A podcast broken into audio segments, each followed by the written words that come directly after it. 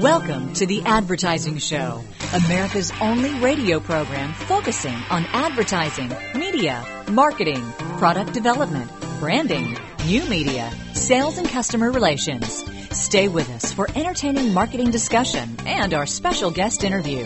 Now, here are your hosts, Ray Schillens and Brad Forsythe. That's the advertising show on a Father's Day, and uh, good afternoon. Happy to be with you. Being brought to you by Advertising Age Magazine. Visit online at adage.com. The advertising show is a big radio midgets production. And it's uh, Ray Schillens and and uh, Brad Forsythe here. We have uh, well a whole bunch of good stuff going on today. Brad, how are you doing? First of all, well, just doing great. And by the way, happy Father's Day, Ray. What are you going to do with that new tie? right, right.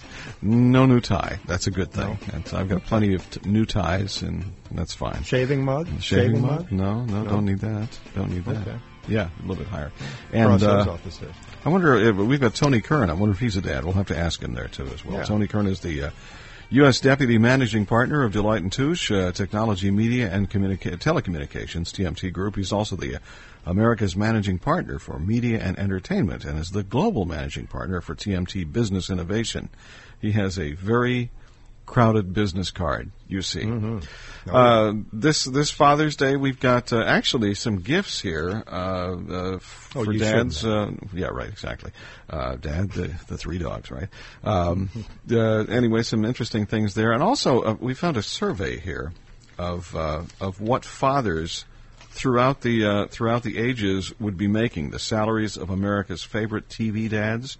people oh. like George Jefferson, Frasier Crane, uh, Ricky. Ricardo, Herman Munster. We even have his salary as it would be in 2005 terms. So we'll do that as well. We've got Patrick Meyer on the way. Lifestyle innovation is what he's going to be talking about. That'll be next hour. Jonathan Margolis is with us. We've got Jeffrey Gitomer, Andy Borowitz, The Wacky World of Marketing. Seems there's a bit of a problem with, um, well, we had JetBlue on a few weeks ago. Uh, there seems there's a problem with Hooters Air. Okay, they some college students believe it's been ripped off, so by from them. So we'll find out about that. I wonder if it smells like wings on the. Uh, I'm sure plane. it does, hmm. and I'm sure nobody really cares. Uh, we also have good advertising a little bit later on this hour, our advertising showcase. So, yeah. so yeah. what's cooking on your end there? I got to tell you, you know, as as we always do, we gather content for today's show, and I think the biggest news that we heard late last week, Friday, as a matter of fact, was the fact that Fallon and BMW will be parting ways. P- Group Fallon said it is parting ways with BMW after 10 years as its lead creative resource. The uh, client, BMW, spends 150 million annually. Now, here's the key, Ray. Agency chairman Pat Fallon said the client expressed interest in launching a review, so he chose to Yes. resign the business. How about that? How about that? I think that? it's you know good for you, Pat. I mean, the guy you, you got to you got to believe that uh, the guy is a little resentful for over ten years of outstanding creative that he's provided for BMW. I mean, it's uh, without a doubt. I mean, if you read any publications or watch television, you're seeing an outstanding job for building the BMW brand, and uh, it's his way of saying, "Hey, you, you want to do a review? Count me out." okay. Don't you think? That certainly is being honest, isn't it? Glad, glad Pat's got the kind of money he can do that. Guess so. Talking about cars, um, this is from an ad age uh, uh, story. It says uh, uh, GM employee discount promotion, which is still going strong, and we talked about that, uh, is, is pulling more potential buyers into the showroom, and it is uh, it is. Uh, uh, Ford and Chrysler are uh, basically getting stung by this whole thing, by the employee Mm-hmm. discount strategy. So that's quite interesting too. And, and there are some automakers who uh, and auto dealerships who say we're going to extend that to you too. They're kind of they're, they're not really.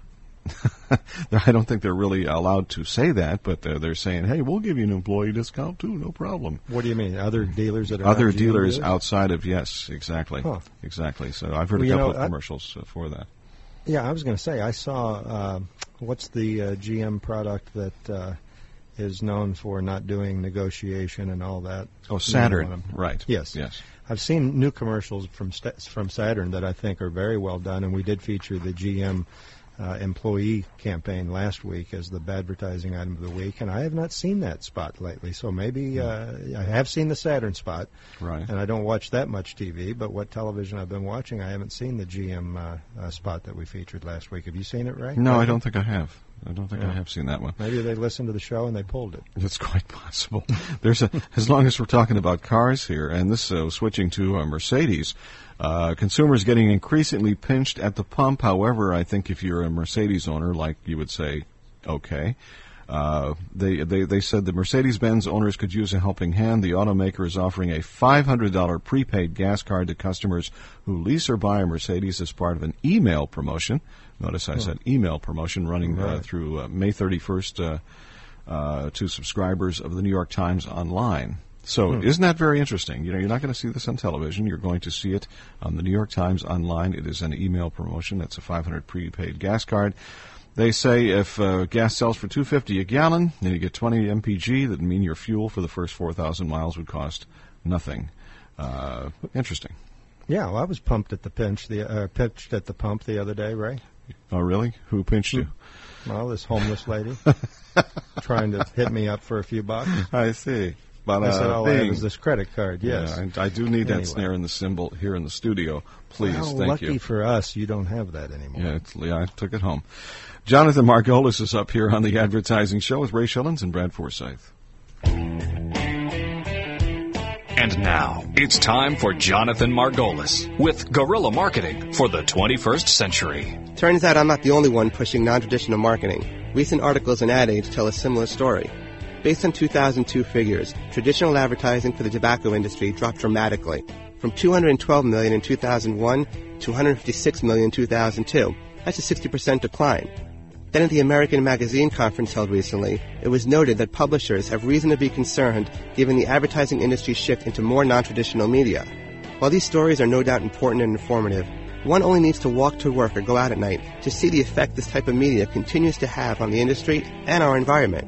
Everyone from the food industry to consumer electronics is turning to non-traditional marketing initiatives to help get the word out in their product or brand, even charitable groups and nonprofit organizations.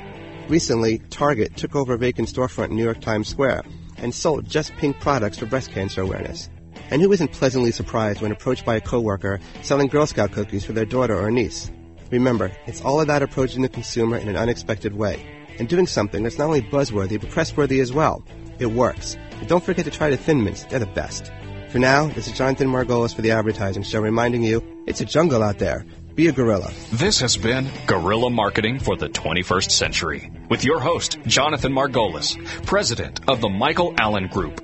To learn more about Jonathan and his company, log on to michael-allen.com. It's the advertising show with Ray Schillens and Brad Forsythe. Just about to bring Tony Kern on. Tony is in uh, Washington, uh, D.C. this weekend. A great, uh, great place to be. Uh, I told you a little bit about Tony, but uh, he brings nearly 30 years of TMT experience to the organization, directing worldwide consulting programs from major media companies, wireless carriers, regional bell operating companies, cable television operators, financial institutions, and technology concerns. Rarely has time to play golf. Tony's recent engagements include management consulting, global corporate restructurings, uh, enterprise-wide optimization planning, and strategy and business planning, as well as he changed the oil in his car, I think, last week.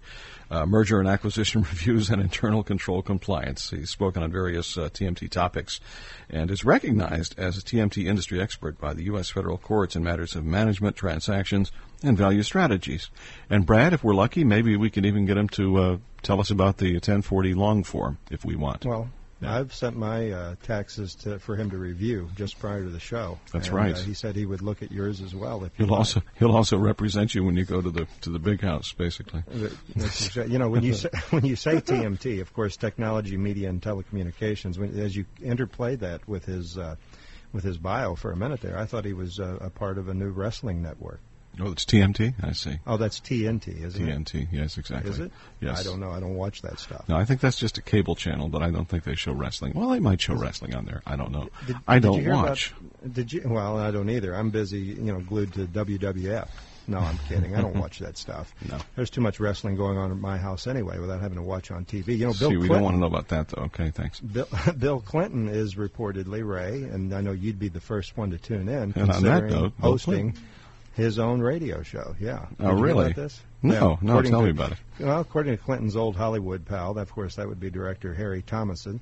Uh, the former president has talked with radio giant Clear Channel about starting a new show. A spokesman for Texas-based Clear Channel would say only that the company was talking with a number of ho- of high-profile people and refused to comment on the possible Clinton deal. Wouldn't he So- be Wouldn't he be better on Air America or something like that? Yeah, and not in terms of reach, but in terms of political stance. You're Right, correct. yeah. right after Al Franken. It's time for Bill. Hey, we're talking about dads. Dads here. Yeah. Uh, salaries. About a minute or so. Okay. Uh, Sure. uh, Fred Flintstone. You remember he was a quarry crane operator. He never actually would. Well, he went to work from time to time. Uh, is, uh, this is this is TV dads' salaries in 2005 dollars. Mm-hmm. Okay, Fred would have been making 37 357. That's 37,000 357 Today. today. Mike Brady of the Brady Bunch was an architect, only uh, only pulling in about 44,064. Herman Munster. Now, do you know what Herman Munster did? Uh, he wore a big, tall black suit and walked around. I no. don't remember him. He's a mortician. He's exactly 47 268. Ricky Ricardo was a band leader, and uh, he was pulling in 51 931 in, in 2005 dollars. What about for Homer Simpson? Do you know what he did? Um, no, I'm sorry. Nuclear safety inspector, 65 grand. Happy Father's Day to all those guys. And we'll be back in just a minute with uh, Tony Kern here on the Advertising Show with Ray Schillens and Brad Forsythe.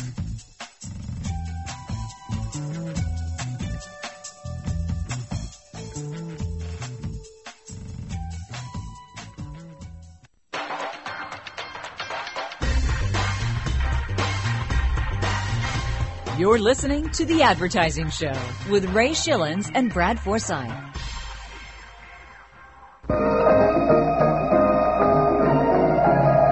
Susie Chapstick has changed her name. Call me Susie Chapstick. Hey, Susie Chapstick. This is real chapstick weather. So chapstick is the only name for me. It's the Advertising Show. Ray Schillens, Brad Forsythe, and Susie Chapstick. Uh, on a day like today, you probably should have some chapstick with an SPF of like uh, whatever, 15. 15, 15, exactly, yeah. which is a good idea anyway to have that kind of stuff. Anyway, uh, today is uh, Tony Kern, our uh, special guest here, not for this hour but also for next hour. Uh, we gave Tony a two for one deal today here on the Advertising Show. You buy one hour, you get the next one for free. Oop, did I say that? U.S. Deputy Managing Partner, Technology, Media, and Telecommunications Group at Deloitte and Touche uh, out of Washington D.C. And we've got uh, Tony on the phone. Hey, Tony, welcome to the Advertising Show. Thanks. Happy Father's Day. Thanks. Are you a dad too, Tony? Yes, two two girls. Okay, and what color? Uh, Brad asked me. Gee, Tony, what color? color, tie did you get? Well, I, I was fortunate. I didn't get I get one today. I see. Yeah. You got a bolo So- instead. yeah, I've got like 25 years worth of ties. I take it your daughters are now of adult age and they Yeah. come by and take the old man out for dinner or something easy like that. Huh? right. That's exactly what happened. That's a much better Yeah. deal. Be sure to wear one of your ties because, like like radioactive material, you can ag- never actually throw those things away and or sell them at garage sales, right? Right, they've had a half life of about 200 years. Exactly. Well, exactly. You have 25 years worth. You have both the wide and the narrow and the variations in between. So you've got all fashion trends covered there. Yeah, let's jump into a, a very brief. We've got a short segment here. You know, you were quoted, Tony, in Media Post earlier this year as saying the media marketplace in 2005 will be transformed by a steadily disappearance of mass market uh, replaced by an ever-growing number of micro market markets. I'm sure that uh, this will be true, but here we are in June, midway through the year. How's your prediction standing up so far? Well, I think we're see- we're seeing evidence that it's starting to happen, uh, and uh, you know, actually, the the upfront the upfront market for television was pretty good this year. It was actually stronger than I think a lot of people had predicted. So that held Surprising, together really yeah. well. Um, but you know, I think slowly but surely it's happening. There's a lot of fragmentation going on across the entire audience group, and we can talk about devices later and content, and uh, that's going to continue to happen. So, but I think people were generally surprised, pleasantly surprised by the kind of positive uh, returns in the upfront season. Yeah, I, I agree. I, I, w- I wasn't expecting that. And uh, how did we recall uh, cable making out? I know it's still being wrapped up as of a week or two ago. Is, did cable make out well? Yeah, I think cable did fine. Uh, Most of the you know the big networks did okay this year. Well, you know, compared to compared to what people thought was going to happen, I think they did fine. So. Yeah, and is that a reflection of uh, you know relying on the traditional as opposed to uh, sticking? And it's not even sticking your neck out anymore nowadays. I mean, the TV, the television network television marketing concept, we just have a little over a minute left here, that as a means to reach the masses has been broken for some time. I'm curious, well, why do you think it did so well this year? You know what hap- You know what happened this year is I think the programmers did an exceptional job this year. And I think there are programs and, and series which are very attractive right now and are generating a fair amount of excitement. So, you know, we always say content is king. Content is still king. So if you can deliver an exciting show, you know, or program, you're going to get the uh, you'll get the advertisers as well. And certainly, ABC returning to the top uh, with uh, one program, uh, Desperate Housewives. I know Ray tunes into that regularly.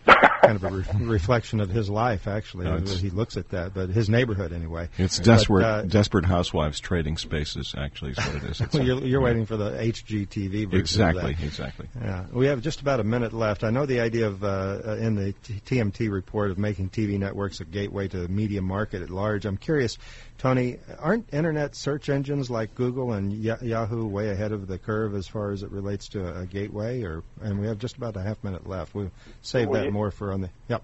Yeah, they, I mean, they absolutely, they absolutely are at this point. A lot of it's about branding and p- things that people expect specifically from a particular brand. And I think some of the big networks really haven't defined that brand. When you're a mass marketer, it's hard to define a specific brand, but I think they're starting to get there. Yeah. Well, Ray, that said, uh, we've got so much to talk about with uh, Tony, and it's hard to ask him a question that we can't at least spend a couple minutes on. So I'm just uh, ad libbing a little bit to throw it back to you so we can take this break. Yeah, you're dancing very nicely too, there, Brad. I really appreciate that. Uh, by the way, you can t- uh, get in touch with us here at the Advertising Show at theadvertisingshow.com. We always take your email questions and uh, look forward to having you visit our site, uh, not only for uh, information on uh, today's guest, but also on some great stuff from past guests as well. It's just a good resource to, to check into at least once a week here, theadvertisingshow.com.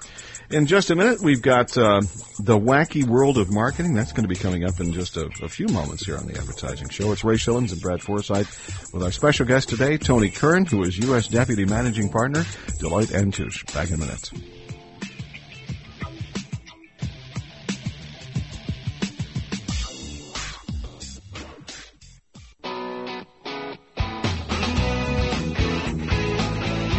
Make informed decisions about your company's advertising strategy. This is the Advertising Show.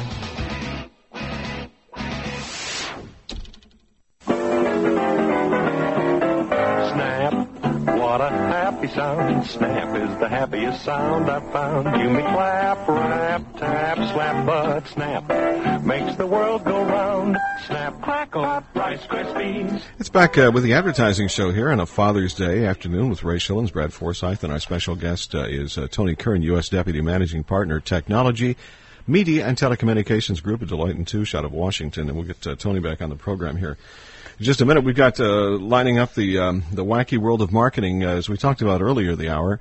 Uh, we had uh, what was it, JetBlue on, uh, an airline that is very cutting edge and kind of cool. Well, uh, maybe you've flown Hooters Air, maybe you haven't flown Hooters Air, but this is a different twist on Hooters Air.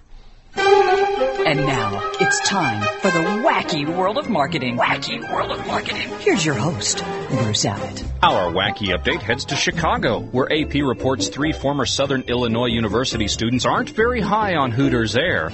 They're suing the airline that features the scantily clad Hooters girls as stewardesses.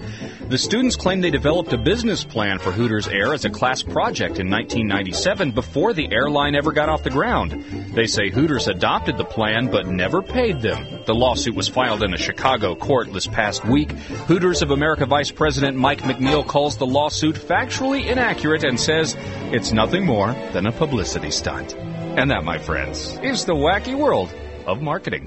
This program was written and produced by Bruce Abbott, executive producer of The Advertising Show. Join us next time when we uncover the strange, the bizarre, and unfortunately, the true wacky world of marketing. It's the Advertising Show with Ray Schillens, Brad Forsythe, about to uh, get back on the horn with uh, Tony Kern, U.S. Deputy Managing Partner to Technology, Media and Telecommunications Group at Deloitte and Touche. Uh, before we get back to that, though, Brad, does, with Hooters Air on the on the brain, uh, or whatever, would you like Your a wing? brain, yeah. Yes, exactly. Uh, Howard Borden. Howard Borden used to be the uh, the Bob Newhart show guy. He was the pilot, the airline pilot, and in, in, Right. in, in 2005 dollars, that uh, dad uh, was making 60 100 grand. Uh, Oh. 60 grand, 135, 818. Uh, let's see, Frasier Crane, who was on the uh, uh, the radio psychiatrist on Frasier from uh, 93 to 2004, uh, working for Clear Channel. no, uh, he's pulling in Probably. 164,000 a year, uh, and we'll have more of those throughout the uh, uh, throughout the hour here as we continue. Hey, Tony, welcome back to the advertising show. Thank you. Yeah, it's amazing. He actually stuck through the break, Ray. That's some kind of record. Let's Yes, talk about is. one of the uh, one of the latest trends, Tony, going on in the industry right now. That being consumers having a greater control over media content and consum- consumption. I'm curious, uh, in your mind, is this a good thing for marketers? Well, I think it's I think it's a very uh, well. First of all, I think it is reality. So it, it, it may not necessarily be a good thing, but it's something that marketers are going to have to adopt and adapt to fairly quickly, and and that is happening. You're absolutely right. Consumers, that power shift is beginning to happen, and it, I think it's a it's a generational shift. Right, the the, the younger the folks are, uh, the more exposed they are to different types of technologies. That you know, the the the more they want what they want when they want it, and that's the way it's being offered in a lot of places. And so it does it creates a problem. It is reality, and it, yes, it does create a problem for marketing. So, what do you see as the fallout as far as media companies, uh, you know, from their perspective, as the consumer pulls content as opposed to the traditional push concept? Yeah, well, we like to say that that mass audience is becoming a mass of audiences. So what you have to start looking at are some, and these things are starting to happen now, including embedded advertising and different types of sponsorships, and uh, there's a whole handful of different ways to to get to those audiences. But it makes it very difficult for the big media companies and the, and the big media conglomerates. And I think you you've probably read, you know, and I'm sure in the shows you've talked about, you know, some of the big consumer product companies like Procter and Gamble and others really beginning to question how and where they're going to place their you know their ad dollars. And that, and that's Yeah, I- purely because these audiences are starting to fragment apart. Well, and since you bring up embedded, and that's a hot topic right now as well, why don't you start by describing for our listeners that may not be familiar with uh, exactly what embedded advertising is? And Yeah. I think that probably the easiest uh, example, or the, the probably the most primitive example of embedded advertising, is just products that are placed blatantly placed in shows. So there's a lot of, uh, I, I would think, a lot of the home shows have this in it. Uh, certainly, uh, there's a show on Bravo called Queer Eye for the Straight Guy, which I'm sure everybody's heard about, which has a lot of product placement in it, which is, um, you know, actually it drives a large part of that show when they when they redo some of the. Uh, you know some of the people that they make over. And th- and that shows up in a lot of the home shows. That's a fairly primitive way of you know doing it. The products in the show it's it's part of the program but it's very effective and it's it's very effective right now. That's one form of embedded advertising. Yeah, and and just to expand on that, because I'd like to get your thoughts on this. To uh, embedded advertising, I guess, promises to be more subtle and at the same time to be fully integrated with its primary content and software. For example, embedded ads uh, will appear as tool toolbar buttons, and in games, I know. We've all seen uh, a, game itself be a part, uh, have embedded advertising within it. I'm curious, Tony, does a new advertising placement such as embedded advertising run the risk of being ignored as as with the case of uh, banner or pop-up ads or worse uh, having consumers opt opt out when they have that option Yeah, you know, by embedding it in the show, by making it part of the program or the game itself, and some of the games actually have products built around them, you know, or the, or the games are built around specific products. But the by embedding it, you, you can't TiVo through it. You can't blast through it and ignore it. And if it's uh, you know positioned properly as a useful type of uh, the useful type of product, if it's embraced properly in the program and the show, then then I I don't think there's any escaping it. I think it's probably a pretty good way to go.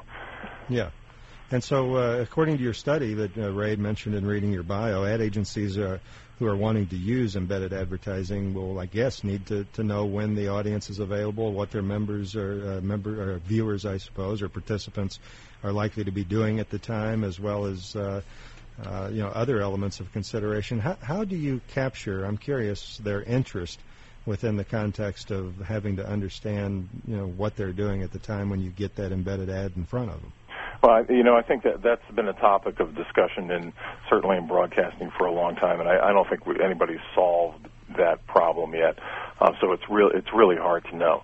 but I mean, generally, by the pure, by the pure ratings of a particular program, I mean, you have to assume that people are paying attention to that advertising. And talking about advertisers and marketers and embedded advertising generally, it actually will force, and what we're telling a lot of the advertising agencies, it will force the advertising agencies themselves and and the and the uh, the producers of the products to actually become programmers. You've got to seek out um, if you're going to be, you know, sort of forward about it, you've got to seek out ways in which to get your product out there. So it's not, you know, I don't think it's, I don't think you can sit there and be more of the kind of the standard model where things are pitched. I think they actually have to think about being programmers in a way, mm-hmm. and I think yeah. that gets you a little farther down the path than maybe you might be right now. Yeah, and so do you think going forward the ad industry will be eager to embrace embedded advertising? What are your thoughts on that? Yeah, I think they absolutely will. I think they're going to have. They absolutely have to. I, I don't think there's a way you can stay away from it at this point. You know what's crazy between technology, the changes in technologies, and the ability to blast through kind of traditional ads and although TiVo penetration isn't that high in the U.S. yet, but it you know it's it's growing every day, and a lot of the new cable boxes are going to have built in you know the the ability to go through some of this. Um, you know, I think you have to embrace it. So and and there's going to be different forms of it over time. So you know the, the uh, Hollywood is very creative. The New York and the LA folks are very creative. So I think yeah. we're going to see different permutations of it over time. Well, it, uh, since you brought up TiVo, I want to ask you a question, but just in a general sense. Uh, Ray and I have both said this repeatedly on the show. We do live in a very exciting time right now, both for uh, media consumers as well as marketers, and there are those that are on top of things, and, and, and you can tell that by way of what they're doing from a marketing standpoint, and there are others that unfortunately seem to be stuck in the past, and unfortunately, they will be uh, left in the past unless they uh, understand some of the things we're going to be talking to you about today, Tony. What what do you think about TiVo getting into the audience research business. Is there a potential strategy for advertising uh, with with uh, uh, TiVo, and what do you think uh, their role can be from a research uh, standpoint? Well, you know, privacy considerations aside, because that's always an issue, is is uh, you know having a company like TiVo or anybody else know what you're doing at any particular time or watching at any particular time. I actually think there's probably a pretty good shot at a combination of you know technology and research that will you know yield some sort of ratings or you know at least viewership information. So I think it's I think it's uh, I, I, it's actually a pretty exciting way to look at. it. And I agree with you. This is an exciting business to be in right now. And I think for people who are frustrated by it, and there are some people who are frustrated by it because it's changing very quickly, but you really have to understand it. You have to understand the technology and the audiences and embrace it, and, or you will be left behind. And there, there are those that are frustrated by it are probably also those that just got their email account the last uh, 24 months. But, or uh, maybe it's time to retire, folks. well, yeah. yeah. But it is an exciting time to be in the business. The whole yeah, technology, media, telecom segment is just beautiful right now. One of the one of the past guests of the advertising show, Diane Mermigas, uh, uh, says uh, had an ad. Uh, let's see, the Hollywood Reporter she was in. that's an interesting. That's an interesting paper for her to be. It says the convergence of digital TV on-demand services and DVRs are reshaping the way consumers approach media. Companies uh, that don't adapt now will be left behind, according to Diane. One of the biggest challenges for content providers and distributors will be protecting copyright claims and stemming the flow of advertisers to emerging platforms, according to our good friend Diane. Interesting. Yeah.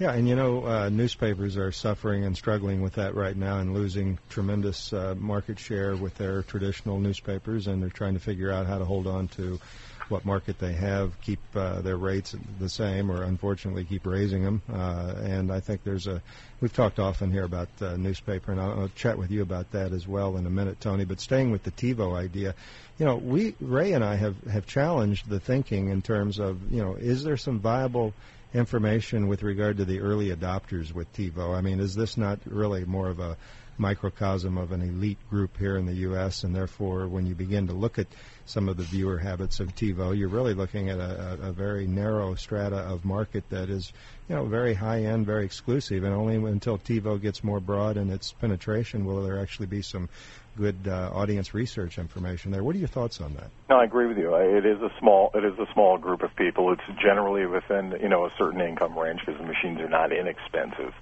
And uh, I agree with you. I mean, I think there's going to be a time when the price of those boxes will come down. I think TiVo machines are are now being built into you know some of the satellite systems and some of the cable boxes, and so I think over time, you know, we'll we'll get probably get a better sample out of that. But right now, it's a fairly small sample.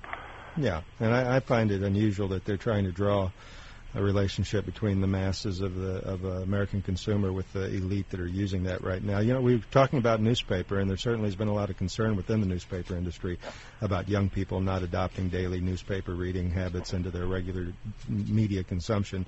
Uh, what do you think? We have a little less than a minute left here. Uh, traditional newspapers eventually going to go the way of the beta beta video and eight track tape. What are your thoughts? Yeah, over time, I'm I'm afraid that's the case. That, you know, compared to the way they were, you know, have been over the last hundred plus years here in the United States or, or more. Circulation edged down again this time, not as dramatically as it had in the last survey, but it was down slightly again. I think USA Today was up slightly, maybe the Wall Street Journal, but overall it was down again. And that's a that's just not a sustainable trend over time. And and why are the newspapers so late in picking up on you know what's been going on within their industry? I now hear and read about uh, uh, newspapers getting into blogging as well as uh, doing some audio streaming and other things. Uh, why are they so late in waking up to all this? You know, I, I think it's it's it's like a lot of things. I think it's hard to change over time. You know, you have 150 years of history. It's just hard to change. All of them have internet sites. Speak of, uh, speaking of time, Tony, we've got to take a break Okay. here. Uh, uh, thank you, and we'll uh, have you hold on the phone here. We've got another hour with uh, Tony Kern coming up next hour. In just a few minutes, we've got our advertising showcase here on the Advertising Show. It's Ray Schillens and Brad Forsythe. Don't forget, you can go to theadvertisingshow.com and you can find out a whole bunch more. Back in just a minute. Make your advertising dollars work smarter. You're listening to The Advertising Show with Ray Schillens and Brad Forsythe. Look what the guys on the team gave me. King of the beer frame. Well, I may not be the best at picking spares. But when it comes to picking beers, I'll pick a kingpin every time. Budweiser is the king of beers. The advertising show. It's Ray Schillens and uh, Brad Forsythe uh, back with you for one final segment this hour, and then uh, we'll bring Tony back uh, l- next hour, about twenty past the hour. Patrick Meyer uh, coming up, Jeffrey Gitomer, Andy Borowitz. Every week we look at the upside and the downside of advertising. Uh, this is to help you get a better handle on what's good and what's not so good out there from our perspective. And this week it is good. And now it's time for the Advertising Show's Advertising Showcase, an outstanding example of on target advertising for the good stuff. Here's Ray and Brad. Hey, Brad, before we get into that, we just played that Yeah. Budweiser commercial. It says retro. friend Ed, yeah. my friend Ed. Uh, when he never brought me a prize. The nostalgia phenomenon has hit the beer industries uh, as 20 somethings are uh, ordering brews their grandfathers may have uh, drank, such as, uh, what, I didn't even see that one. Ying, Yuengling? Y-U-E-N-G-L-I-N-G. Never heard of that one. Pabst, I know that one. Rheingold and Utica Club. So, do you know that one? Yuengling? Well, no, I don't. It sounds like uh, you know some kind of uh, Asian product. It's by the beer sound. with the perfect balance. I thought you were headed to what I've been reading about, which is young people drinking uh, spirits now, hard liquor. Uh, Oh, they're okay. not drinking so much beer today, and that's not good news for the beer industry. Yes. So what do, what do we got going good this week? Well, the 63rd annual Obie Awards ceremony uh, that honors outdoor advertising's best work took place recently, just last month, and from a field of over 1,300 submissions, we're going to feature one of them today, which incidentally you can view all of those winners at uh, the Outdoor Advertising Association of America, OAAA.org's website. But uh, before I get into describing this uh, week's advertising showcase, I encourage everyone to go check that out if you want to see some great outdoor executions. In today's case, Ray, we have Hewlett Packard, which I know is your uh, product of preference when it comes to uh, any kind of technology, has a board that takes the ending graphics of their TV spots and what you see in their newspaper and other print ads and features them in a dominant visual component on the board. But to help you recall, if you haven't uh, or don't recall seeing that, it's basically the words change happens. And then we have several multi uh, color arrows going from left to right that come out from behind that particular uh, headline, if you will. And then there are some uh, other words such as the word change and then the plus sign and HP. These are all common elements that you see in all of their advertising. And then the final uh, element is a tagline, Solutions for the Adaptive Enterprise. Now, what makes this board, as I just described it with those common elements on there, such an outstanding execution is not that they're smart enough to take their ending uh, identity to their radio and, to, I'm sorry, to their television and print ads, but also uh, the fact that they're doing an outstanding execution and that they're growing, Ray, Ivy, from left to right as you might see ivy growing on a brick wall of somebody's home or fence. Sure. So, so basically, what you have here is you have a message that ties in beautifully with the, with uh, all of their other advertising. Of course, that's called fully integrated, but yet it's done in a way that's truly eye-catching, innovative, and, and with the ivy growing across the board, it ties in beautifully with the message change happens. And if you have difficulty in following what I described, go to trip, uh, oAAA.org and you'll see this and other examples of outstanding uh, outdoor execution. So congratulations to Hewlett Packard Enterprise and Goodby Silverstein uh, San Francisco for this Mhm. week's Advertiser Showcase. Very good. Well, that's a good thing Yeah. to have on a, on a Father's Day. I like that. Who goes up and waters that is what I want to know. we, we should we should ask them sometime, right? Yeah. Exactly. And in some places, it would probably be illegal. I guess I don't know. Maybe not. Yeah. Hey, uh, um, this is interesting. Interesting fact. This is out of Business Week this past week. It says Mother's Day, an estimated 11.25 11.25 billion dollar bonanza for marketers. Booming sales of flowers, candy, retail gifts. Father's Day is just a mere 8.23 billion in consumer spending. does that? What does that say? It says that You're going to cough up some dough. Exactly. You better do it for mom. Yeah, exactly. Well, what they're saying is the average uh, the average uh, uh, price here that uh, folks are spending on a Dad's Day gift average is eighty bucks. By the way, it's according to a, a 2004 survey. Eighty bucks. Wow. I don't think so. And Doug's sitting here going, I don't think so. Doug's saying, "I'll just take the cash." you know, that's not a bad idea. We've got more with uh, Tony Kern, uh, U.S. Deputy Managing Partner, Technology, Media, and Telecommunications Group, uh, Deloitte and Touche, uh, back next hour on the Advertising Show. We also have Andy Borowitz. Did you know that Dick Cheney's underground lair may replace that uh, Guantanamo Bay, uh, uh, seriously thing? Uh, Jeffrey Gitomer is with us next hour. Patrick Meyer, the marketing insider, as well on the Advertising Show. The Advertising Show is brought to you by Advertising Age Magazine. You can visit online at adage.com. Don't forget, go to our website too for more information. It's uh, theadvertisingshow.com. The Advertising Show with Ray Schillens and Brad Forsythe is a Big Radio Midgets production.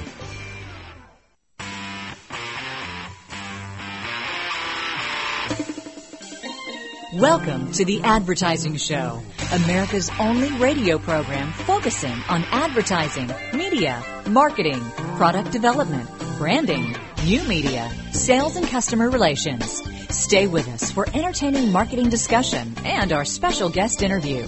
Now, here are your hosts, Ray Schillens and Brad Forsythe. That's the Advertising Show. Welcome back. Uh, hour number two here with Ray Schillens and Brad Forsythe, and our special guest this hour is Tony Kern, U.S. Deputy Managing Partner, Technology, Media, and Telecommunications, Deloitte and Touche out of Washington, D.C. Advertising Show is being brought to you by Advertising Age Magazine. You can visit online at adage.com. Advertising Show is a big Radio Midgets production. And Brad, I know you're not watching golf today here, uh, as we are, but uh, for those for those are for those who are interested, uh, Jason Gore was the uh, was the Wonder Boy. He was the guy like uh, Bill Murray, you know, that uh, you know was playing Cinderella, whatever it was. Yeah.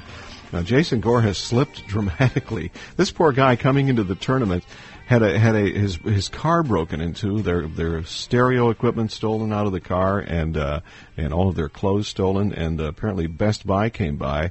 Uh, there's product placement and uh, filled up their uh, their stereo in the car with a whole bunch of new equipment. And Bell's, uh, the, uh, the the clothing store, came in and, and replaced their wardrobes and everything.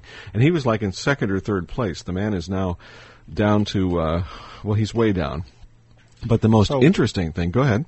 Well, I just, wh- wh- what do you take away from that? Self parking is not a good idea. Go with Yeah, valet. exactly. I mean, what's going on? Always want to lock the doors, right? Exactly. Yeah. But uh, but he's having a heck of a time. He's uh, like nine over or something like that. Is that right? But the interesting thing here is is uh, is Retief Goosen, who went into this tournament uh, such a such a hot contender and held the lead for uh, quite a long time, is just totally fallen apart. All four wheels, including the hitch, has fallen off his his wagon.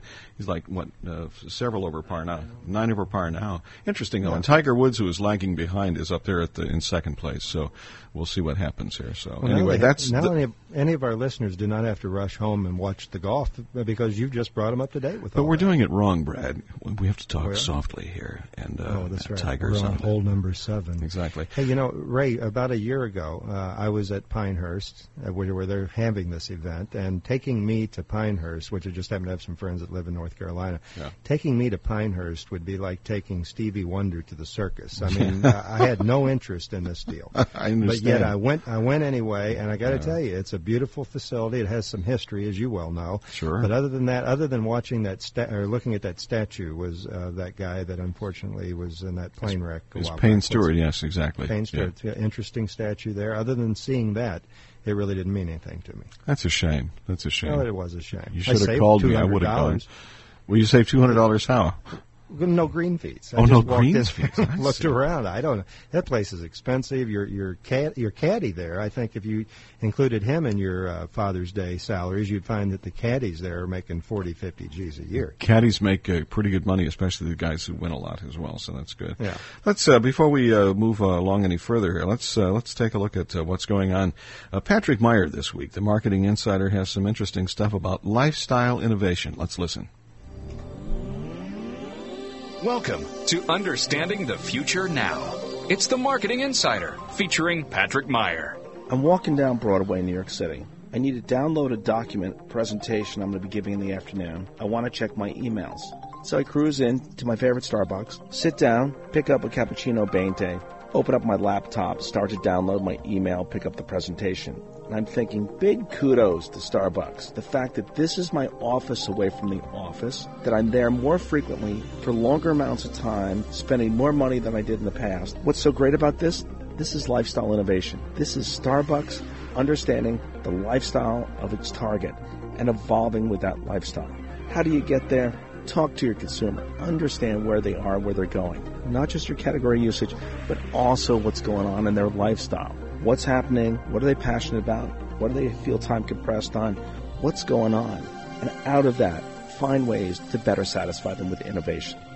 One way you can better do that with consumers is ethnographic research. Get in with them, understand their lifestyle, how do they interact with your product, what's happening in their world, film it, capture it, photograph it, then bring people into that world with the consumer, build ideas, create innovations that better fit their needs going forward. Now you have the beginning of lifestyle innovation and the pipeline of it going forward. Good luck. You've been listening to the Marketing Insider, heard every week here on The Advertising Show. Join us next week for more insight into the future of marketing. This is Patrick Meyer, CEO of Now, and remember the marketing revolution has begun. For more, go to nowinc.net. It's the advertising show with Ray Schillens and Brad Forsythe, and uh, going to bring Tony Kern back uh, in just a, a few minutes here. Um, and uh, Brad, as long as we're let me let me f- m- let me follow Yes. along on these salary Please. things. Okay, I think it's wonderful. Please. These are TV All right. dads. Their salaries. Uh, Mhm. Darrin Stephens, Bewitched, uh, advertising executive. Ad guy, yeah. Yeah. you know, there's there's a there's a website uh, for what was it Tate uh, Tate and Tate is that what it was? Right, exactly. Stevens and Tate or something. Yeah, there's a website that actually has those old ads on there. Uh, it's it's actually kind of cool. Anyway, his uh, 2005 salary equivalent to 70,785. Dick Van Dyke. Uh, Rob Petrie, a head uh, comedy writer, which we could use here Mhm. on this show, ninety-five nine forty-one. Um, Hmm. And and who else do we have? Oh, the the top one, by the way, Blake Carrington of Dynasty and uh, he was the CEO of Denver Carrington, and uh, his salary was eight hundred and fifty-six thousand five hundred and fifty. Wow. So there. Wow. You know, uh, Patrick Meyer was talking about staying on top of your consumers' thoughts and needs and desires and so forth. Uh, we have an RSS feed, which for those folks that don't understand, that's called really simple syndication, but it's the cutting edge of what's going on in the streaming world today. And we are trans, uh, transitioning over to an RSS feed from our archives that you can reach uh, normally through the advertisingshow.com. And it's the fine folks at Schipul Technologies in uh, Houston, our home market of Houston, that's making this uh, possible. And we're not quite there yet, but within the next few weeks, we will be announcing uh, an RSS feed. And frankly, where did we come up with this idea? In the last year, we've received email after email from our listeners saying, "Hey, dude, can I download and podcast your deal?" And I said, "Yeah." And I said, "Ray." Can we? Mhm. You said, I don't know. We're going to have to do No, away with these Campbell do soup uh, cans. But uh, yeah, so we're we're transitioning over to that, and uh, we're really excited about it. And it's just you know over 150, however many archive shows that we have will be available through RSS feeds, as well as all future shows here in about two weeks. There is an office full, as we speak now, even on this Father's Day, of stenographers and such, just working at their uh, at their typewriters, uh, changing every word that we've said on the previous shows, just so they can do this RSS stuff. It's pretty cool, actually. Yeah, it's they're- true. You can And hear the typewriters in the background, right? S C H I P U L, Schipul. The fine folks at Schipul are making that possible. Schipul.com is a place that you can go visit them. Yes. And that's a shameless plug for them. But, you know, we're shameless. Surprised you didn't give the phone number out. That's okay. 713. the uh, you hear this classic spot on the advertising show from time to time. It is the "I'd like to teach the world to sing" the Hilltop uh, thing.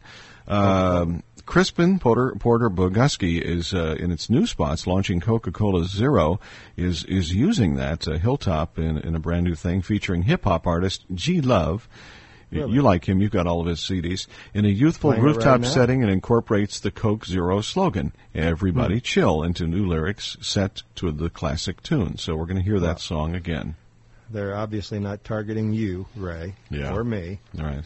Uh, or we would be. Uh, what is this product anyway? What's the What's the baby? I've been hearing about it, but I'm wondering what is it? Sugar free? Uh, I don't know. Version of Coke? What is it? I mean, Coke has done so many new things recently with their product. It's almost uh, it's almost like what Mercedes did to their car line. Product line, yes. Watered it down a little bit. Actually, I, I don't have- know. I don't know. They're going to have a contest, Mercedes, if you can guess any three models and name them that Yeah, they right. to have out today, which there are about 85 models right now. No kidding. If you can guess any three in a row, you get one free or something. You know, back to Coke for just a minute too. I mean, Yeah. I had a diet lime Coke with Splenda today. Okay, so Mm. now there's no more. Uh, what's the other thing? Nutra, NutraSweet. NutraSweet. So yeah. now it was diet, uh, but there again, I don't know what Coke Zero is. I'm sure our listeners Well, do though. If if you want to get a funny look from the guy uh, at the convenience store that you go to, which invariably will be from some other country, ask for either a tab or a Fresca. and What? he'll look at he'll he'll throw his hands up and go, "Take the money." I got no money. I know exactly, and you get your picture taken for free. Yes, that's a good thing. true. By the way, Tiger Woods is three over. Uh, Washington Lobby Group is aiming to counter the food police. I think this is interesting. The food police, the Center for Consumer Freedom, headed by Washington lobbyist Rick Berman, is uh, funded by the food industry concerns who say it's important to have a voice in the debate over obesity and the American diet. But critics charge the, the group misrepresents research on obesity in order to downplay its health effects. That's like saying back when they used to say, "No, cigarettes are good for you." Eh, there's nothing Right. wrong with that. And What do you want? Do you want hot apple pie with that? Would be a good question. exactly. Yeah, that Yeah. that's the thing. And uh, I had something else in here. As long as we're talking about food, let me look here. Hold on, where is it? Well, of course I can't find it. Oh yeah, here it is. It says it, this is a commentary. This is from. Uh, um, well, let's see. It was at Business Week's David Kiley. Uh, he's got a blog that says McDonald's decision to slim down Ronald McDonald and launch new activity-oriented toys is a great response to the scrutiny the restaurant has faced. Obesity and health are really not about just what we eat; they're about what we do too. McDonald's has got that right, so they're given an A plus to the uh, change in the uh, perspective for uh, McDonald's as well. In just a minute, we're going to bring Tony Kern back out of Washington D.C., the U.S. Deputy Managing Partner, Technology, Media, and Telecommunications Group at Deloitte and Touche, with Ray Schillens on the and Brad Forsythe on the Advertising Show. Back in a minute.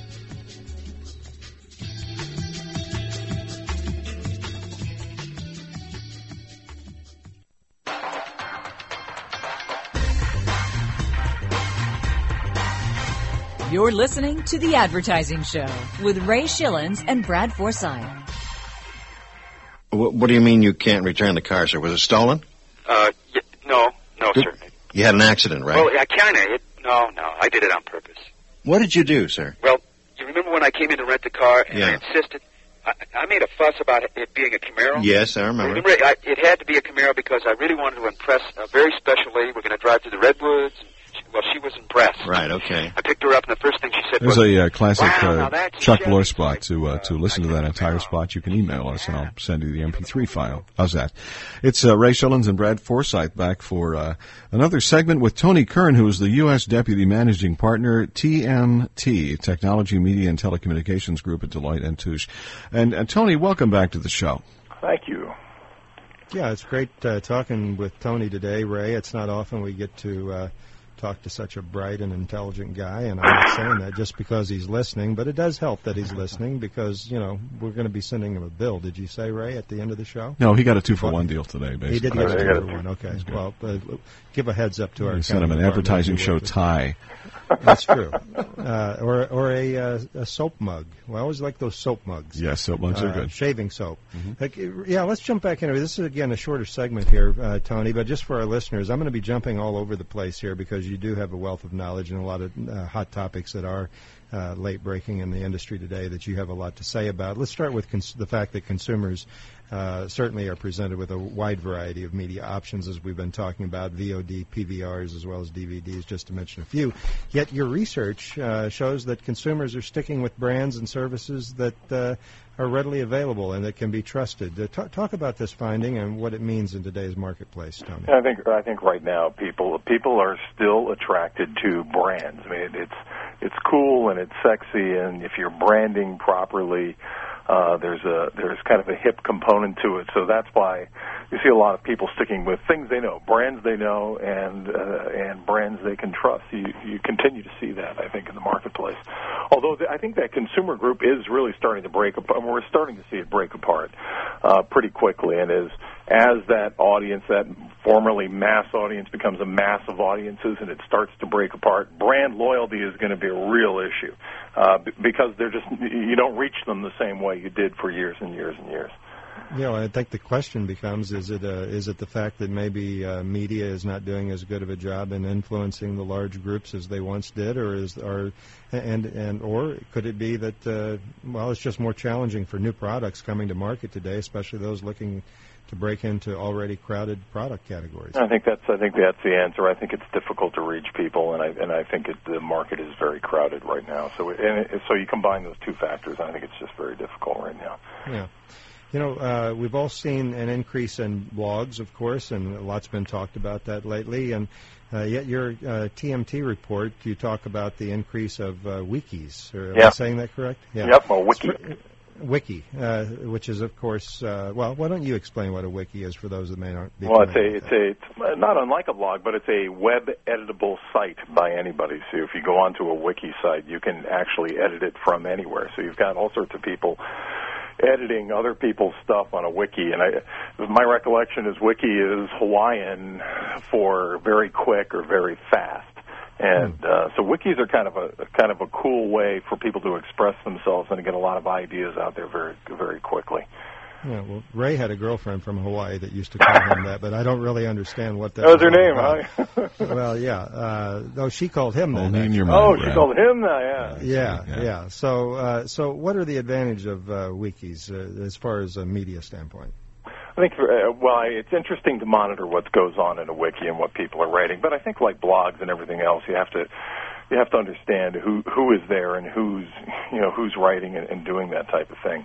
And uh, you know, I, I don't think you, it's it's not the type of large sampling that you might expect. Otherwise, we're talking about sampling audiences earlier and how representative they are. I think wikis and blogs are not necessarily real representative of the you know the greater buying public.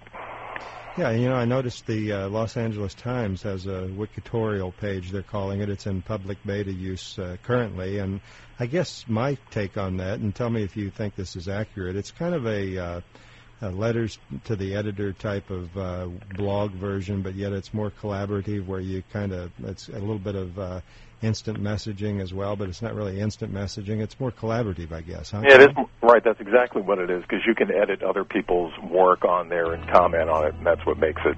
That's what makes it kind of collaborative. Got to take a break here on the advertising show. Our special guest, and we've still got Tony for another 15 minutes or so, the U.S. Deputy Managing Partner, Technology, Media, and Telecommunications Group, Deloitte and Touche, with Ray Schillens and Brad Forsythe. Back in just a minute with more on the advertising show.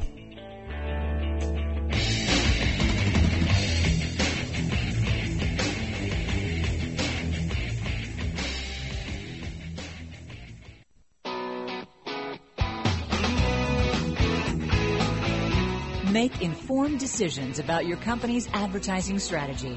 This is the Advertising Show.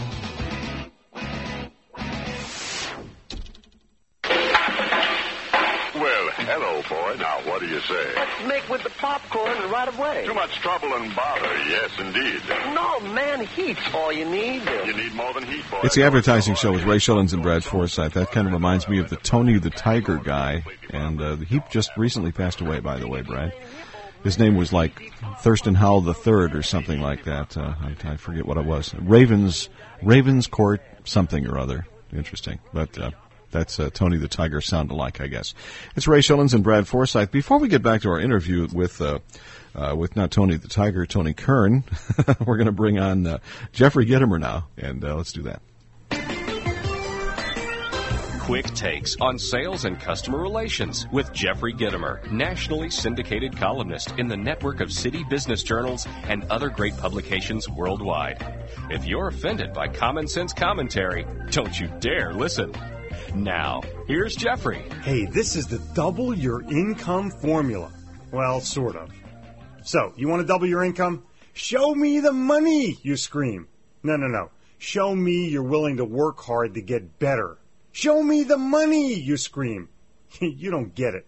Most salespeople, well, not you, of course, are not willing to do the hard work that it takes to make selling easy. Plus, most salespeople already know everything. They already think they know the answers because they've tried that before and it didn't work. You know, business lore says that Edison tried and failed more than a thousand times before inventing the light bulb that worked. Many salespeople quit after the third failure. Most, however, quit after the first one or two failures. Suppose Edison decided to quit after failure number 753. No way, baby. He was on a mission, a mission of success. What mission are you on? Most salespeople are on the quota or sales plan mission. Make a certain number of sales or making certain that a number of sales are achieved by some period of time, usually a month or a year.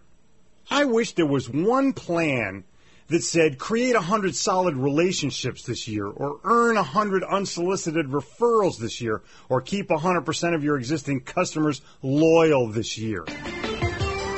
Quick takes on sales and customer relations from The Advertising Show, the only radio show in America featuring Jeffrey Gitomer as a regular weekly guest. To learn more about his books, tapes, CDs, and speaking engagements, log on to Gitomer.com, G I T O M E R.com. And tune in next week when we'll hear Jeffrey say, This is Jeffrey Gitomer, reminding you that if no one responds to your ad, it may be because your ad sucks.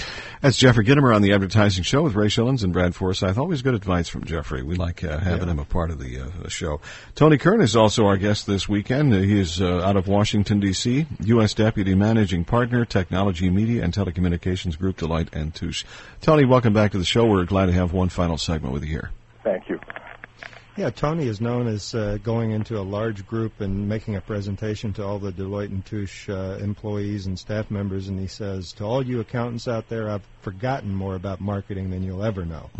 Just kind of sets the tone for the uh, beginning of his talk. He always opens with that line. They're always very Let's, uh, happy there. Yeah, well, yeah, and they and then they in turn say uh, the seven number goes in box number three, and then the four number goes in box number two. Let's uh, let's talk about uh, Internet Protocol Television or IPTV. First of all, uh, very innovative, very interesting new concept that's out there, not relatively new. Uh, first of all, Tony, what is it and how does it work? Uh, the way IPTV works, Internet Protocol TV works, is it actually will distribute a program directly to your home. So you have a choice of, you know, unlike this, the uh, sort of continuous uh, streaming or broadcast across the cable system now, where you are essentially, unless you have a TiVo machine, time locked by when it comes out. In an IPTV format, you're actually able to select when you want to watch a specific program that it is streamed or downloaded to your house so you can watch it. So what it does is it, cha- it time shift. You can time shift. Uh, you can actually uh, you can actually figure out again, absent privacy concerns, um, who's watching what, when, and, and why they're watching it. It actually opens up some pretty interesting, um, you know, areas where you can market. So you can do things. You can market by, uh, for instance, uh, people who love to watch reruns of Gilligan's Island for some reason, or, or something like that. You've been watching uh, Ray's viewing habits by mentioning that. I think. Uh, so where are we with IPTV right now? Wh- who has it? Where is it being pushed out to? Who's using it? There's a uh, couple small companies that are starting to use it now, but the the biggest place you're going to see it emerge is in the uh, the big telephone companies, the uh, regional bell operating companies. Most of those advanced program video formats are going to be done in an IPTV format. Um, so that's the plan right now. And, and you know what? The, the cable companies will follow eventually with it. They're going, but I think we're going to see it come out in, in big in, in a big way with the uh, big phone companies first. Yeah. Do you, what changes do you expect to see as a result of IPTV from both a viewership and an advertising standpoint? Well, it creates, you know, it creates that fragmentation problem where you know you don't have that mass audience at any one time, um, and it's so it creates a time of day problem. It creates a reach problem. Um, creates it creates just a number of problems because the viewing habits get broken up. Uh, so it's hard to identify any one time period. So now you're really looking at who's watching a specific program, and really it doesn't matter what time they're watching. It's just the fact that they ordered it and downloaded it, which creates a, the other issue is the timeliness of ads themselves and the timeliness of marketing. So if you're trying to get an a brand new automobile out there or a soft drink or something, if this thing has been delayed by weeks and weeks and weeks, it can really drag out that promotion cycle. So that's one of the issues. Yeah, and as you well know, a lot of advertisers consider the time of day in which the message is being uh, inserted into a particular program, as well as you know the receptivity of the consumer at that time as well. So you're exactly right. I, I think there are going to be some challenges going forward. I have heard, just as a personal note, that one day soon, uh, if not already, you tell me that people will be able to go to their computer in the morning and download radio programming according to different programmings that they have, have access to to a little device that they take to their car and listen to that uh, as they're driving around in the order uh, that they want. So they may be listening to Evening Drive during the morning, or they might be Yep. listening to a midday show during the morning time. And it's also been suggested that with if and when this uh, technology becomes more uh, broadly accepted, that it may leapfrog over what we know as satellite today, and satellite may be just a footnote in, in history. What are your thoughts on that, Tony? Well, I agree. You know, we're actually uh, the industry is fairly close to being able to do that, and it, it does create a problem. I mean, uh, satellite is not unlike terrestrial broadcast. There's a lot. There's many more channels to choose from, but it's not unlike terrestrial broadcast at the moment that they get you get the feed or you get the uh, you get the program when it's on. And you know when people can time shift, and remember this is back to what we talked about an hour ago. It's the consumer that wants it, you know, when I want it, where I want it, and how I want it, and uh, that's where we're headed. Yeah, I'm curious. Uh, how do you think that they will come about a metric for satellite uh, radio as we hear about the all the glowing expectations of the satellite uh, radio industry? I guess you know the two made two players, the only two left in that industry. How, how how will they measure this going forward for advertisers? Um, you know, I'm not exactly sure. I, I don't think that you know the standard diary methods or any of the other methods that are out there right now work very well, which is which is an issue. And as you know, that the satellite folks generally consider themselves that you know when you talk to the satellite people, they will tell you that that the, the way they broadcast, you know, using a satellite is just one of the ways they want to broadcast. They are now cutting deals to broadcast, you know, through cellular phones, and, and I use broadcast in the kind of generic sense, but to, to to to play music and programs and information and news through phones. And so they say satellite is just one of the, one of the many ways that they're going to be getting to us. That's that would logical. include, yeah, it makes sense. Yeah, and you know, I kind of remember somebody asked me that a few weeks ago. I wanted to get your take on it. I, I suggested that kind of in the same early days of cable when they used to claim they mean the media reps, hey, we have you know 200,000 people that subscribe to cable, and you need to be on it for four dollars a commercial. And of course, the, your immediate thought is, yeah, well, who the hell's watching it? Uh, and and plus, now you have such a, a variety of, uh, of channel choices. You're still looking at a fragmented market there, and uh, uh, I don't know. It, we'll leave that for the media uh, gurus out there to. You're right. There's no direct feedback method to tell what people are what people are watching or when or so. Yeah.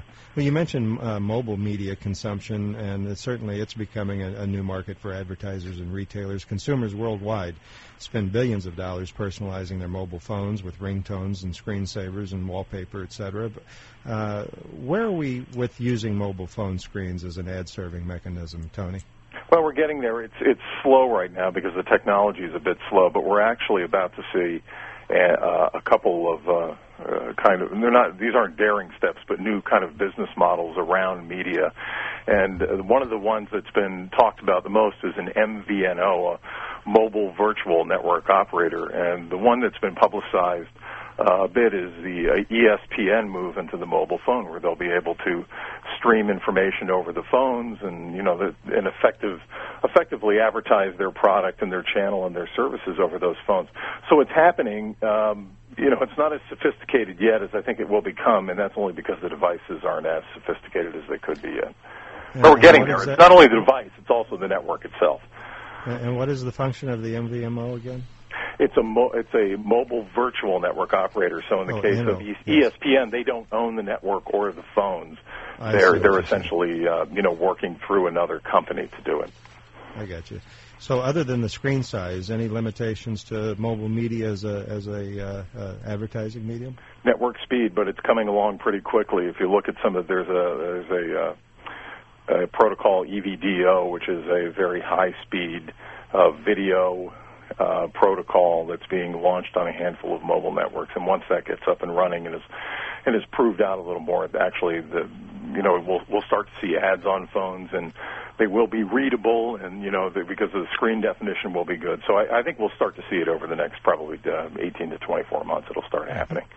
And and we've been reporting here on the show that uh, we understand there's some technology out there that allows for uh, uh, consumers to be walking in front of a store and receive a message on their mobile phone uh, broadcast from the store that you're walking in front of. Is that taking hold? Uh, it hasn't taken hold yet. The techno- it's starting. It is just starting to happen. This, these are called location-based services. Um, so any of these location-based services, when you're walking by a store or you're looking for something in a particular location, the networks will be sophisticated enough that they can find you and identify you and send you information, or you can retrieve information that you may want based on where you are. So it's pretty exciting. I mean, for I think for everybody, for the marketers and the advertisers and the product people. So uh, we have just about a minute left uh, in the complete interview here. Any thoughts on, gosh, could you stick your neck out and say five years uh, capture what the media market will be more like than it is today, or is that is that going too far? No, I mean, I'll, I'll tell you where I think it's headed based on the research we've done. I think we're going to see continued fragmentation in the media market. We're seeing fragmentation of devices themselves, so how you receive the information, whether it's in home or it's mobile. Uh, we're going to see fragmentation of content, right, along the lines of IPTV, but wirelessly as well. And that creates, you know, fragmentation of the advertising market as well. So you've got this the whole concept of fragmentation, which is going to be a big issue, and it's going to be a bigger issue five years from now than it is, and beyond that, it's it's going to continue because of the generational issues. Well, I don't know about you, Ray, but if uh, I'm a betting man, I want Tony on my side of the table. yeah, really. Some good advice there. Absolutely. Hey, by the way, if you want to find out more, uh, go to uh, Deloitte.com, D-E-L-O-I-T-T-E uh, dot com. Tony, it's been fun having you on the on the advertising show today. It's my pleasure. And uh, we will be back in just a minute with more. We've got uh, Andy Borowitz still to come this hour with Ray Schillens and Brad Forsythe on the advertising show. Back in a minute.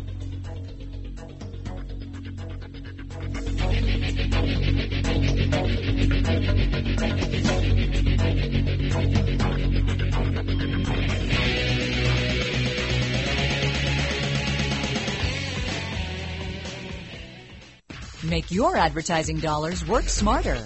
You're listening to The Advertising Show with Ray Schillens and Brad Forsythe. Snap. What a happy sound. Snap is the happiest sound I've found. You may clap, rap, tap, slap, but snap makes the world go round. Snap. On the advertising show, uh, just about to wrap up uh, this Father's Day edition weekend show, and thanks again to uh, Tony Kern, U.S. Deputy Managing Partner, uh, Deloitte and Touche out of Washington D.C. Next uh, next week, by the way, it's going to be Neil Perry, who's VP of Market Intelligence, iMedia Communications, and we'll have Neil on the show. Where's Neil at? Do you know? I don't know. Okay, well that was uh, that was a true false He- He's question. on the 800 toll free, wherever that may be. Okay, good. Well, we'll find out next week. We'll find out where Neil's at. We've got time for one more segment, and it's always fun checking in with Andy Borowitz on the Advertising Show. Hi, this is Andy Borowitz for The Advertising Show. And now, here's this week's feature from the Borowitz Report. The debate over the future of the detention center at Guantanamo, Cuba was ramped up another notch this past week as VP Dick Cheney offered to transfer all detainees held there to the secure undisclosed location he calls home. The vice president, whose underground lair is believed to be located thousands of feet beneath the Earth's crust, said that his subterranean home is well equipped to hold thousands of detainees, adding that he would relish the task of interrogating them. If crybabies like Joe Biden think that the detainees are being treated too roughly at Guantanamo, I say ship them down to Camp Cheney, the vice president said in a speech to the veterans of foreign tax shelters in Switzerland. A couple of days with me and those enemy combatants will be singing like canaries. The vice president's extraordinary offer immediately raised legal questions in the human rights community who argued that Mr. Cheney was trying to evade the Geneva Conventions against torture by holding detainees in a subterranean bunker that does not have a mailing address. In response to those arguments, however, the vice president offered a terse rebuttal. Tough. Mr. Cheney, acknowledging that tormenting hundreds of detainees was too big a job for one man, said he would seek the assistance of John R. Bolton, President Bush's nominee to be ambassador to the UN. We're a great team, Mr. Cheney said. We're kind of bad cop and worse bad cop. Elsewhere, the mother of Michael Jackson's accuser got a public vote of confidence this past week from Anna Ayala, the woman who claimed she found a finger in her Wendy's chili. This is Andy Borowitz, and this has been a special edition of the Borowitz Report from the Advertising Show. To read more reports or to receive daily email alerts, log on to borowitzreport.com. This is Andy Borowitz saying, keep it fake, baby. You know, that Cheney thing is such a warm fuzzy. Wouldn't that be nice to get all those guys in his in his underground lair, Brad? It made Uh, my chest tighten up when I heard you talking about Cheney. Cheney, okay, yeah. Well, it's warm fuzzy, you know. I mean, he's a dad too, so you know, I'm sure he's got a tie He's, he's not. He is warm, and he's missing some fuzziness on this on the top, on the very extreme top, exactly. He's a nice guy, though. There is uh, something going on in L.A. Switching gears, uh, the Yeah. LED billboards, LED billboards test drivers guess. concentration. Clear Channel. Clear Channel. No, it doesn't say who, but uh, downtown stretch of Interstate 5 in LA is the proving ground of what could be the next big thing in outdoor advertising. LED billboards project images that are as bright and clear as anything in Times Square. Nearby shopping centers are reporting a dramatic uptick in sales since the installation of the boards, but questions of safety remain. I could see the TV stations using the uh, billboards to broadcast the live police chases in LA. That would That's be a- good, Would that be kind of cool? You see yourself driving by, say, hi, wave. and there he goes. Or the, or the conclusion of a celebrity lawsuit. That's exactly right. Prosecution, if you will. That was interesting. It would, would have been interesting to see the number of people watching on the web uh, this past week. It was this past week, wasn't it, for Michael Yeah. Jackson? Mhm. Yeah. Right. Uh, I know we were, and Doug said uh, you you said you were as well. But um, uh, just watching the uh, the live stream from, I think it was. It was NBC or somebody like that that was showing it. I'm sure everybody was showing it, but it was kind of Right. interesting to watch. So, Yeah, uh, well, you You know, they said, would you, do you think that they'll follow on with the civil suit, the the family, or you think they'll just you know get a, go ahead and get lost and forget it? Well, I don't. I don't know. I, I don't think Michael's through with his problems, and as, as his uh, attorney said, Michael's going to have to change the way he does things. oh And well, I thought you were getting ready to say change the way he looks. well, that's too late for that.